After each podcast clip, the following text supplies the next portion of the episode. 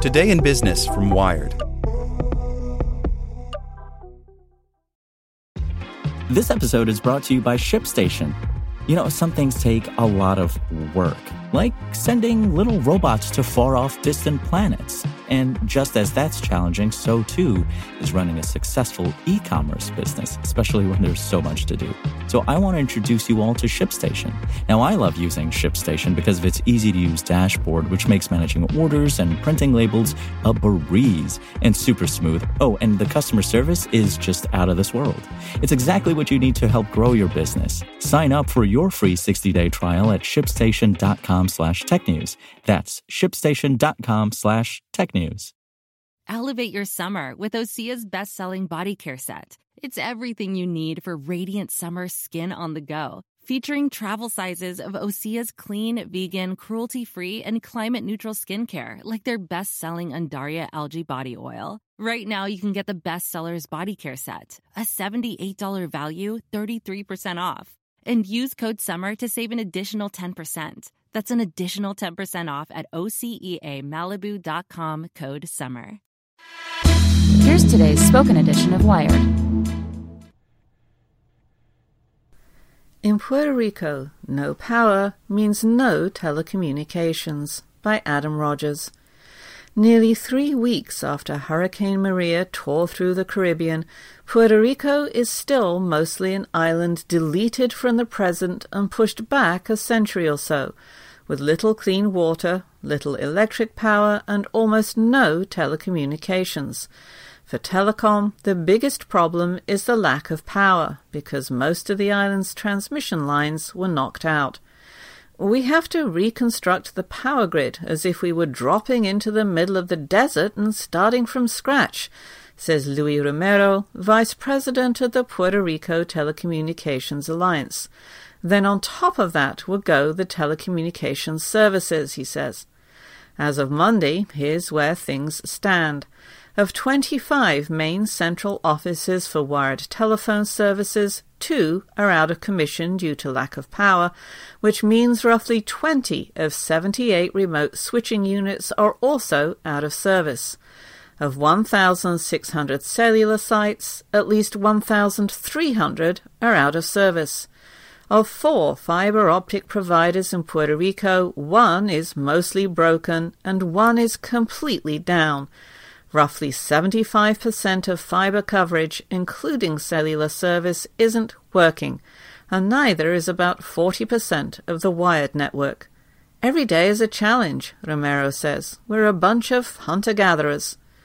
That's an almost unimaginable outcome. A territory the size of a state, home to 3.5 million US citizens with almost no access to information technologies. For people in metropolitan areas, cellular services like messaging have come to be an option, but much of the island doesn't even have clean water to drink. Cities go dark after sundown. For any place in Puerto Rico without diesel fuel, it might as well be the late 1800s, which makes coordinating the repairs even more challenging. Cell towers in rural areas or on mountain tops aren't a priority. Plus, the roads that used to reach them are destroyed. The power transmission and distribution lines are essentially all gone, and the generating facilities, although mostly intact, are on the southern part of the island, while the majority of the damage is in the north. Yesterday, the airport went without electricity again, and the major hospital went without for 18 hours because the substation and the only working distribution center from the San Juan Central 450 megawatt power generator, that line went down, Romero says. After Hurricane Irma, Florida had the lights back on for 4.4 million people within 10 days.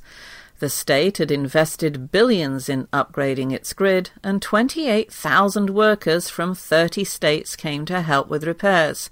In Puerto Rico, by contrast, the local power authority is bankrupt, and it's hard to get trucks and equipment to an island. Logistics is as much of an obstacle as storm damage. After 19 days, fewer than 15% of Puerto Ricans have power. US and international telecom companies have mounted massive efforts to help alongside government and aid agencies. AT&T, T-Mobile, Cisco, and Facebook all have teams in Puerto Rico.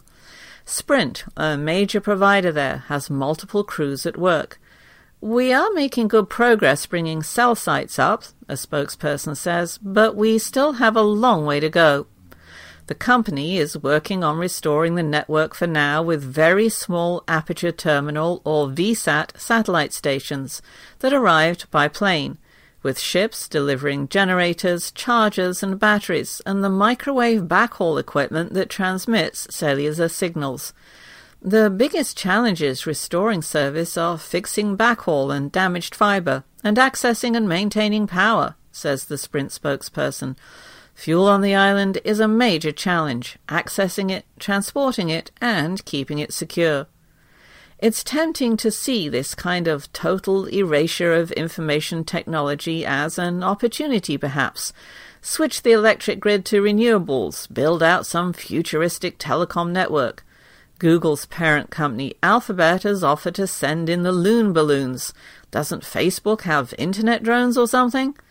Unfortunately, it'd take the most Panglossian Pollyanna to stick to that story. I don't care if people are talking about bringing balloons, Romero says. That's very limited and very short term. Even in metropolitan areas, the fiber has to be totally replaced. For now, telecom switching stations are running on their own generators.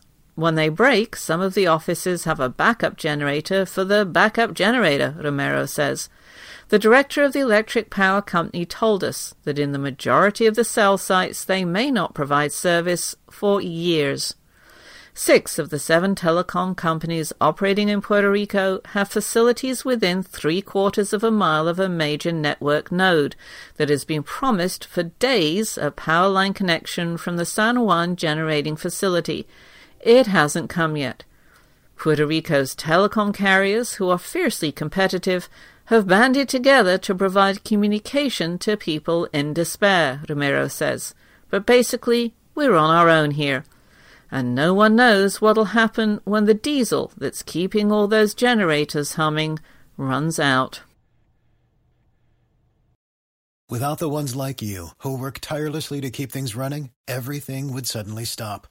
Hospitals, factories, schools, and power plants, they all depend on you. No matter the weather, emergency, or time of day, you're the ones who get it done. At Grainger, we're here for you with professional grade industrial supplies. Count on real time product availability and fast delivery. Call clickgrainger.com or just stop by. Grainger for the ones who get it done.